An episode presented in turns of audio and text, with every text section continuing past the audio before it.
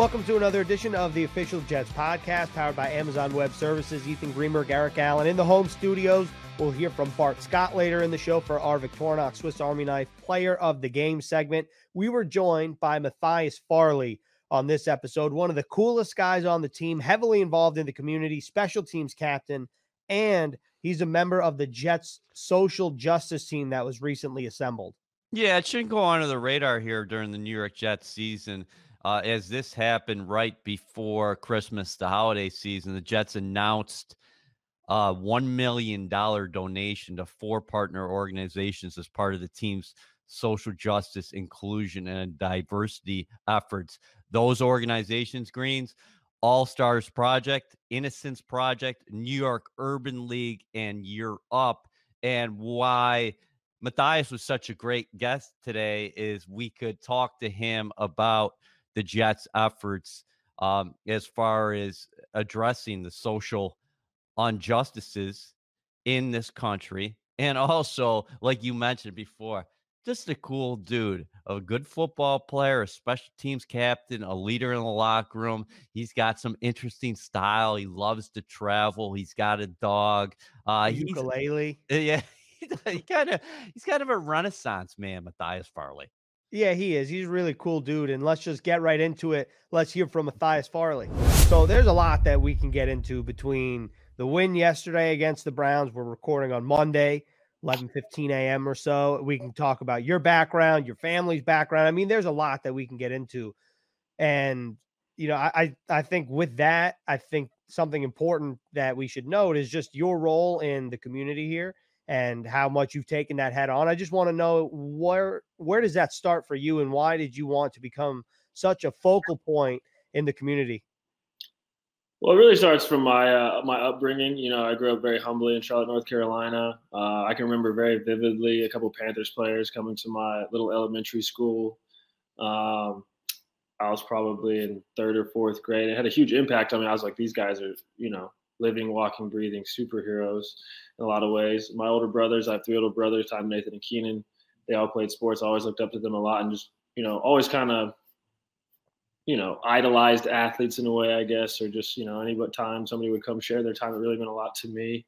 And so now being on the opposite end of that and uh, having the opportunity to just go be an encourager, um, use this platform that we've all been given. You know, it's not a platform that lasts forever. And, uh, you know, I think it's really important to go out and do good wherever you can because while you're backed by the NFL Shield, the Jets organization, uh, you know, and the market in which we play, and I think it's really important, whatever team you're on, to go out and just really try to give back because you don't know whose life it could impact ultimately. There's so many things I want to cover with you today. Some are fun, some are serious, and then yeah.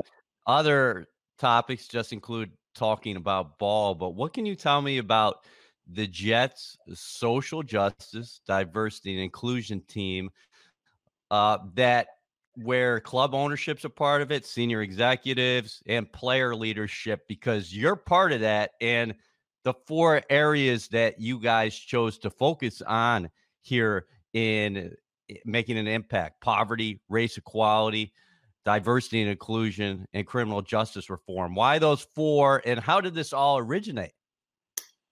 Well, obviously, this year's been a crazy year in a lot of ways. Uh, you know, there's been a lot of social injustice, unrest. You know, I don't think that's uh, not been going on. I think it's just become more to the forefront. And so, uh, you know, for Mr. Johnson as well as the whole Johnson family to uh, not only verbally support uh, the initiatives of the players or organizations that we've we've partnered with, uh, they really put their money where their mouth is in a lot of ways and really have gone out into the community collectively, you know, as long with the council and player council uh, and, and, targeted four great organizations that we're going to be able to build relationships with that are going to have a lasting impact. So it's not just a, you know, this happened, this is upsetting, a little dialogue about it, then it kind of goes away. This is something that's going to be ongoing uh, here in the community. And I think it's going to be really beneficial for everyone moving forward to, you know, see that, you know, ownership of teams and, uh, you know, the leadership within the organization, and then players are all getting involved in uniting over these these really important issues in our country today. So it's really um, special to be a part of an organization where you have ownership that backs you in that way and really goes out and uh, you know, gets into the trenches with you and wants to make a change as well. But is that something you volunteered for, Matthias, as far as you wanted to be part of that player leadership committee? Is that something where you guys had a meeting, or did uh, some of the guys say, "Hey, Matthias, would you be interested in doing that?" Or maybe somebody in the organization, because like Ethan just pointed out, you're very active in the community with Jesse Linders, uh, vice president of community relations, and you did a lot of things at your previous stop with the Indianapolis Colts. Yeah, it's definitely something that was brought to my attention. I jumped at the opportunity to be a part of it. Uh, you know, like I said, just going back to this platform we have, we can really evoke change. We can evoke conversations, dialogue. Uh, you know, social justice at the end of the day is something that has been going on for injustice, I should say, has been going on for a very, very long time in our country. And it really starts with just having conversations and conversations where, you know, people can speak and be heard, but also, you know, bigger than that here, uh, what's going on in the Jets organization is just we're going out into the community and, and seeking out those conversations and um, those connections and relationships with people in the community. So it's really something that's kind of at the at the forefront of you know the change that everybody's looking to uh, you know be a part of, and I think it's really special and rare to have an opportunity uh, to do it at this level. Matthias, you don't have to answer this if you don't want to, but have you ever had an encounter with social injustice, whether it was you or family member, and what made you like? Why is this issue in the country so important to you, and why do you want to be on the forefront of the, the team that EA just uh, detailed out? Yeah, I mean, I have. I mean, I don't want. To. I'm not going to sit here and you know hash out all through it, but at, at, the end of the day, it's it's something that a lot of Americans experience on a day in and day out basis, and it's a lot, something that a lot of Americans don't experience on a day in and day out basis. And so I think just um, seeing other people's perspective, seeing other people's side of the story, uh, their experience, you know, living in this country, which is still the greatest country on earth, but it's not like there's, um, you know, a perfection or you know it's not like anything's perfect anywhere. So uh, i'm really really excited to be a part of the uh, the positive dialogue that what's what can we do moving forward conversation. You know things have happened. You know i'm sure people have experienced things much worse than i've experienced. Uh, you know i'm a uh, a child of a biracial marriage. My dad's white my mom's black so i kind of grew up in this um, you know obviously seeing both sides of things having a black parent and a white parent um, just how they've loved each other throughout. I think it, you know, had a, myself and all my siblings grow up with this view of the world that people are just people, and so to be in a place where, you know, you can echo that message that yeah, you know, we might be different, we might look different, we might have different interests, but at the end of the day, you know, we all need oxygen, we all need we all need water, we all need to eat. You know, there's all those basic uh, human necessities that we all share. So I think when we focus on the things that bring us together, as opposed to the things that tear us apart, we can really are, forward. Matthias, are you proud of the way athletes have responded during the pandemic um, to all these social social injustices out there? Because I've been working in the National Football League for 20 plus years, and I think uh, sometimes there's a lot of pressure on players, professional athletes, not only to perform on the field, but also to take take a stance on a number of issues that people want addressed in the community? And also, um, has that drawn did that draw you to football when you were a kid the melting pot inside the locker room that's what guys have always talked about that i might be sitting next to somebody who is a different race right. a different religion uh, uh you know and the list goes on but inside a locker room you guys all had that common belief and you're moving, you got to try to move forward together. Uh, is that one of the things that uh, drew you to football? And I know it's a long winded question, but getting back to my uh, first point, like the way athletes, not only the National Football League and inside the organization here have responded, but kind of around the world globally as far as standing up. Well, I think it's been a huge uniting force. You know, obviously uh, teams go out and compete against each other. Uh, you know, you're always you're all chasing the same end result, whether it be you know a Super Bowl trophy, an NBA championship, MLS championship, European soccer championship. You know, there's all sorts of things that everybody's competing against each other to obtain. But I think uh, when something brings everybody together in the way it has, like this social injustice in our country, um, I think it's really special. I think it's really special to be a part of. I think uh, it has a huge impact because you know while we might be going head to head, you know, trying to run through each other day in and day out on a football field or you know whatever the arena of competition is. But when you can put all that down, come together, and be like, you know, there's something that's it's bigger than sports. You know what I mean? There's a lot of people's lives day in and day out that are affected by uh, what's going on, and you know, going back to just having the platform to really speak up for the people who don't have the opportunity to voice that, I think is super important. A lot of guys come from those uh, areas and those situations, you know, where you might experience. Um, you know, social injustice in some way that shapes your life in a, in a negative way, potentially.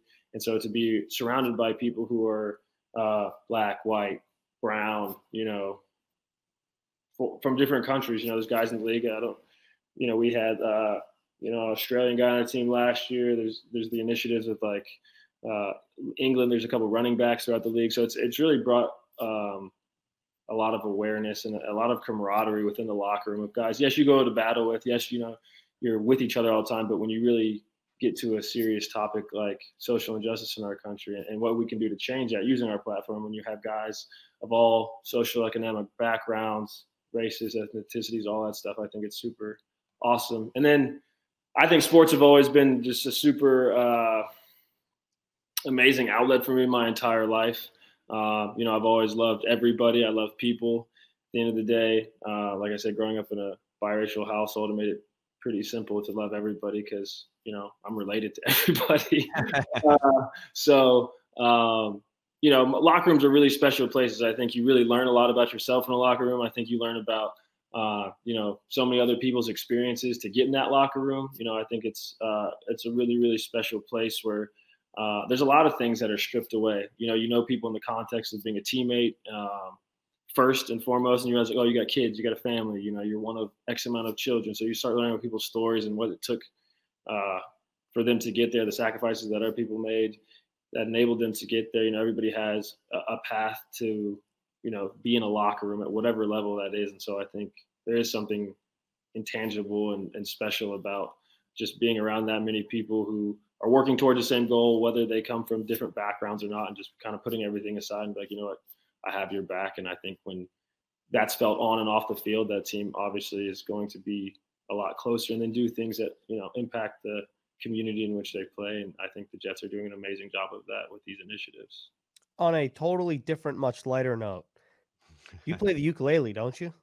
Yeah, it's out of tune. I have it. You want me to grab it? It's super. Yeah. If you want to grab it, go I'm not gonna play it. I'm not gonna play it. Oh, you're not gonna play it? Well, it's not tuned. But I have. He's, he's saying it's not tuned. It is. It's not tuned. That sounds terrible. I have no musical ear, so you know I'm relying on you. So, who would you like to listen to? Who plays that instrument? Who, who's good at playing that instrument? So, uh, I went to Notre Dame uh, yep. for college. Had an amazing experience there. Uh, became really good friends with Corey Robinson. Um, he played wide receiver. Super, super awesome guy, and he played the ukulele. And Corey was one of those people that uh, he was an all-American football player, super talented, you know, freakishly talented, um, but was so interested in so many other things at the same time. You know, you often meet people like, oh, "I like football," and like, "What else do you like?" Like, "I like watching football." Like, okay, but Corey wasn't like that. Corey had all these different interests, so he would always play the ukulele. He'd bring the ukulele to camp. He'd sit around and sing. And so, you know, there's always, uh, you know, a blast for everybody and he would like make up songs be playing just jamming it was really peaceful chill so i was like i you know i think i would like to be like corey more and so uh, i got a ukulele he taught me a couple things i started getting on youtube and learning a little bit uh, how about some eddie vedder you play any eddie no no. Uh, okay. All right. No, I'm very, very, very rudimentary in my uh, approach. hey, Gregg Doyel, formerly the Indianapolis Star, he, he wrote a column about you. And one of the quotes in there, well, not one of the quotes, one of his lines, one of his statements, he kayaks in Lake Lugano in Switzerland and rides a gondola on the canals of Venice and leaves all that beauty for a day of his off-season vacation to visit Lichten, uh, Liechtenstein. Yeah, yeah. That that's Matthias Farley, huh? Well, after my rookie, I uh, I I never really gotten out of my comfort zone in a major way, I don't think, and so I was like, oh, you know, I've always wanted to go to Europe, so I went, uh, mobbed around for like ten days. It was really, really awesome. It was an incredible experience. And then I've uh, partnered, or not partnered, but uh, became a part of an organization that uh, it's called American Football Without Barriers. And every year we've gone on a trip. So we've gone to uh, we've gone to Portugal, we've gone to Budapest, we've gone to Germany, uh, and we just do football camps over there. So I went to that Switzerland trip that kind of sparked my love of of traveling, you know, outside of the country, and then to get to do it with you know 17 to 20 other guys who play on different teams. And you know you're really getting to go be like an ambassador of sport in a different country has been a really cool experience. You're a dude who's kind of open to everything right? Yeah for the most part you know. I'm really chill at the end of the day. Like i like to you know hang out with my wife hang out with my dog and play golf. But i'm you know i'm game to go you know on a random trip to switzerland for sure. Do, do you still have the german uh, short hair pointers? I do yeah harper I have one. I have one. we got a lot of uh, we got a lot of visitors on the show. Oh, here we go. And, yeah, yeah, yeah, yeah, It's Harper. I got Harper my senior year of college. She's the uh, most consistent thing in my life until my wife and I got married.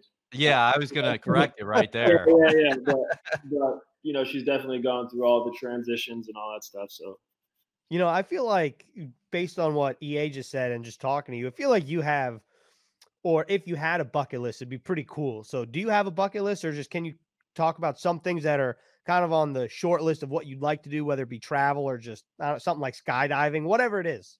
I don't really have a crazy bucket list, to be honest with you. You know, I think uh, so oftentimes everyone gets so focused on the things that, like, oh, I hope to do this, I hope to do this, I hope to do this, and then you leave yourself, uh, you know, potentially disappointed at the end of your life. And I mm. really, you know, I'm trying to live with the mindset that you never know when things are going to to end really you know and to to focus really on the present and being present in each and every moment and not i want to be in a in a space where i can always like you know yes let's go do that but i don't have like a, a crazy bucket list you know? I would like to play random golf courses all over the world. I think that would be really fun.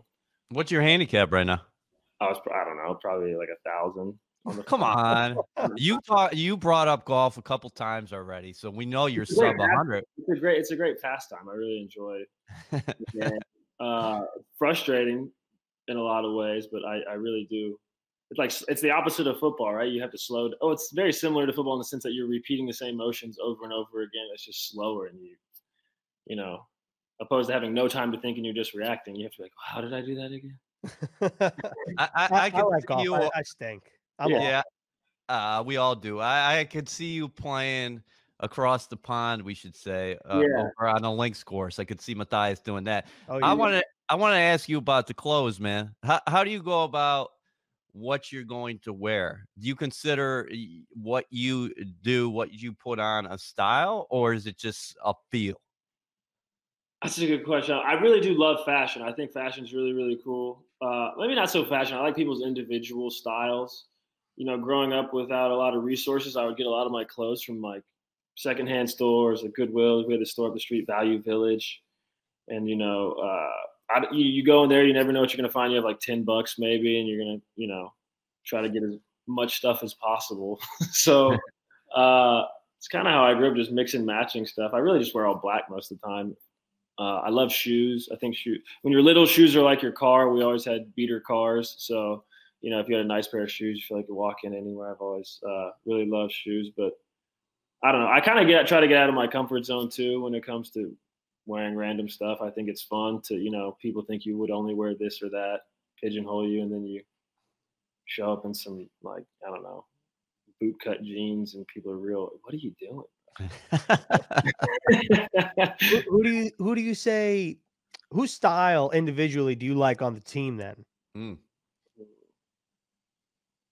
It can't be anybody conservative because that's just not your way.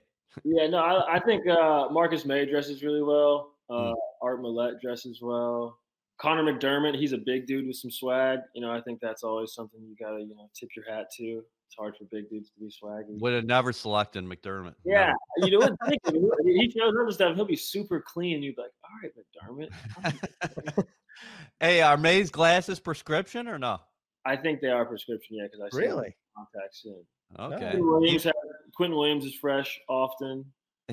Frankie Luvu's was fresh. I could never dress like Frankie because he's always wearing shorts, no matter how cold it is. But Frankie's got that island vibe, no matter yeah, what yeah, the weather is. I don't have I don't have it like that, but Frankie definitely got it. Hey, real real what, quick. What, what about the uh, Oos Juice sweatshirt? You got one of those? Yeah, I've actually ordered all the crew necks. I'm waiting for their arrival. Really? Yeah. All the crew necks? I'm a big crew neck fan. I like to work out in them, so you know it'll be a good, you know, a good uh, off season, uh, you know, everyday rotation. You got to support the teammates. Got to. You had a hell of a year at Notre Dame 2012, but it ended against Alabama 42 yeah. 14. Yeah, thank you. Notre, Notre Dame's playing Alabama this weekend. Uh, what's going to happen? You going to be watching that game? Absolutely. Absolutely. I'm a diehard, you know, I'm, I'm rolling with my Irish boys all day, every day. Obviously, 2012 didn't go the way we wanted, uh, but, you know, it's a chance at another opportunity. You know, I tip my hat to everybody on the team. You know, they've definitely really any team who's gotten to this point in the college football season or you know the NFL season as well. It's taken a lot of uh, resiliency and guys really being you know locked in. It's probably a lot harder to do in college, you know. So my hat goes off to everybody involved. Yeah, you got anything else? No, I wish you a lot of luck this weekend. We got to have you back on the podcast though, because yeah, yeah, we didn't we didn't talk too much about Jets football, but it, it, here's the thing, Matthias, is that I think that people who've been listening to the podcast throughout the year uh, with myself and Ethan, we've had a tremendous guests on, but it, the common the common theme here is that it's not that we're selecting people; it just happens to be that you got a good group in that locker room, don't you? That you guys, you guys have totally stuck together, and we talk about character and culture. We're seeing that come through here as you guys close the year, don't you think?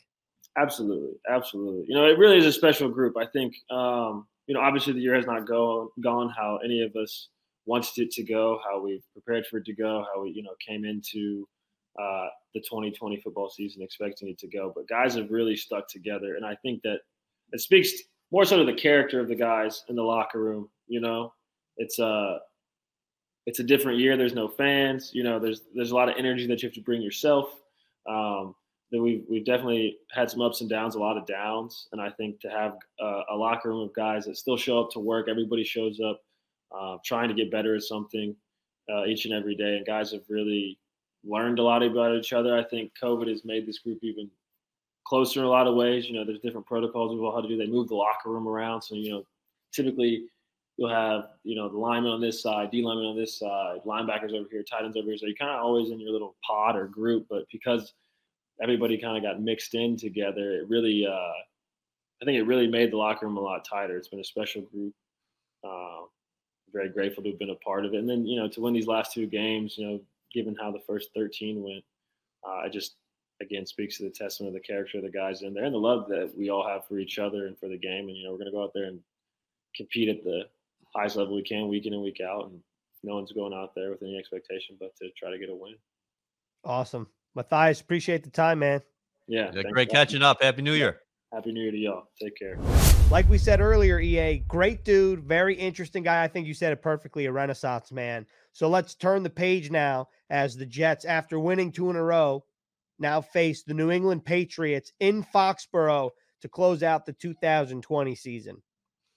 Number two overall selection in the 2021 draft. So we don't have to talk about that anymore, do we? We will certainly talk about the draft in the weeks and months ahead, but the Jets don't go into this game with their fan base not knowing what's going on uh, as far as their draft status is concerned. They do have a second first round pick that will be determined by the way the Seattle Seahawks finish up. But uh, the Jets fans don't have to worry about the Jacksonville Jaguars this week. The Jaguars going to pick number one overall. Number two is not a bad spot to be in at all.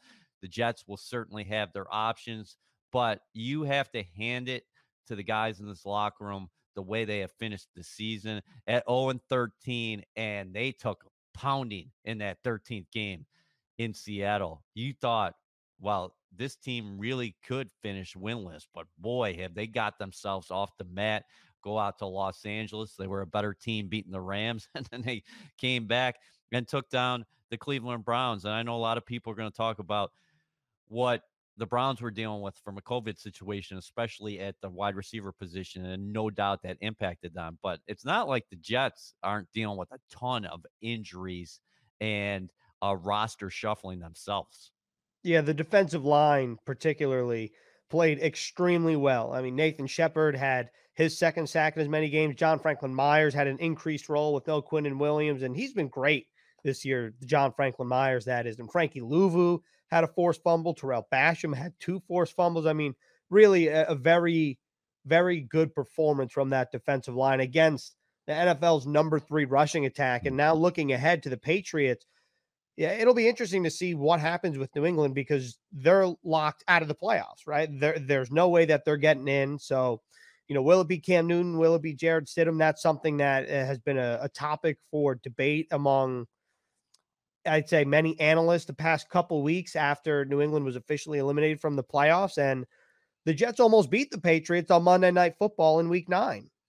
Go out and just win the game and finish with a three game uh, winning streak. Yeah, three and thirteen, not good enough for anybody inside the organization. Not good enough for anybody inside the locker room. With that being said, um, these guys demand respect.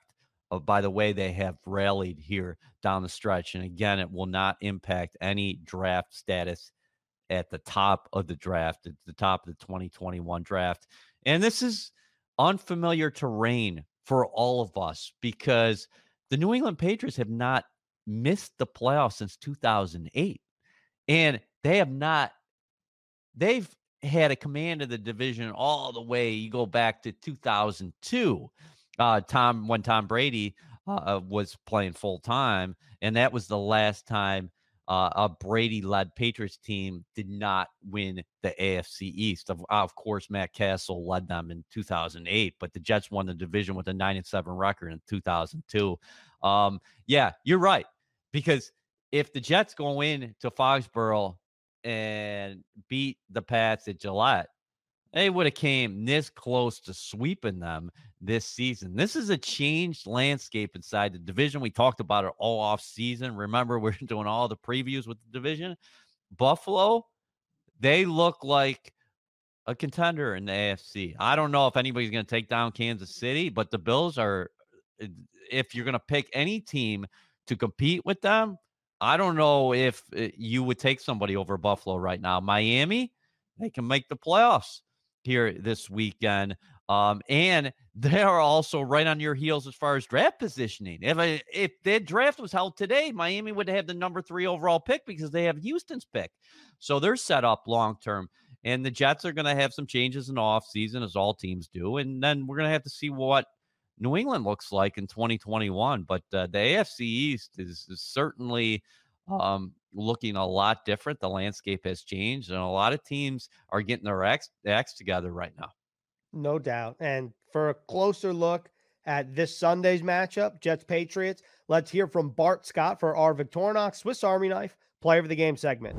Okay, Bart, what's your matchup to watch as the Jets take on the Patriots in the season finale in Foxborough? It's going to be Sam Darnold, right? Yeah, he's, he hasn't, you know, yet to beat the Patriots as a Jet. Um, I'm excited to see how he's going to perform, how he's going to try and build off of this performance from last week, see if he can continue to be clean. You know, Bill's going to try and take away uh, plan A for him and make him, you know, win left-handed. I don't know if plan A is Crowder, uh, his security blanket, or if it's a running game. Um, don't know if Frank Gore is going to come and play. I know he's had a, a, a injured lung. Um, so it's going to be about Sam. And, you know, if he can lead this team to victory and if he can find something to really grow on and be able to take the next step and hopefully go into the offseason to get better. I'm going to Darnold's weapons on the outside. That's Breshad Perriman, who had more than 100 yards receiving against the Patriots the first time these two teams met. A game that Jets should have won against J.C. Jackson and also Jason McCourty. No Stephon Gilmore in the lineup for the Patriots once again. The Jets will not see Gilmore at all this year. JC Jackson, eight interceptions. We saw the Patriots play a lot of man coverage against the Jets in their first meeting, but like Bart said, he has his target on Sam Darnold. I'm looking at Darnold's targets on the outside and very fascinated to see the matchup to see if the Patriots continue to play a lot of man against these burners on the outside. This might be an opportunity for Denzel Mims to end his rookie year in style. And then for me, I'm going to go on the defensive side of the ball. I'm going to stick with the defensive line that played very well last week against the Cleveland Browns with Nathan Shepherd, Folorunso Fatukasi, John Franklin Myers, then even some of the linebackers like Tarell Basham and Frankie Luvu against the Patriots that have many running backs like Sony Michel, Rex Burkhead, James White, uh, Damien Harris, and then of course Cam Newton is a threat with his legs. If they neutralize Cam Newton, if they can neutralize that running game, that would give the Jets a very good chance to win, much like last week against the Cleveland Browns, putting the ball in Cam Newton's hands and daring him to throw the ball against this Jets secondary and this Jets defense. Okay, that's all we have for our Victorinox Swiss Army knife player of the game segment, and that's another edition in the books of the official Jets podcast powered by Amazon Web Services. Bart, thank you so much for doing this all season long. My pleasure.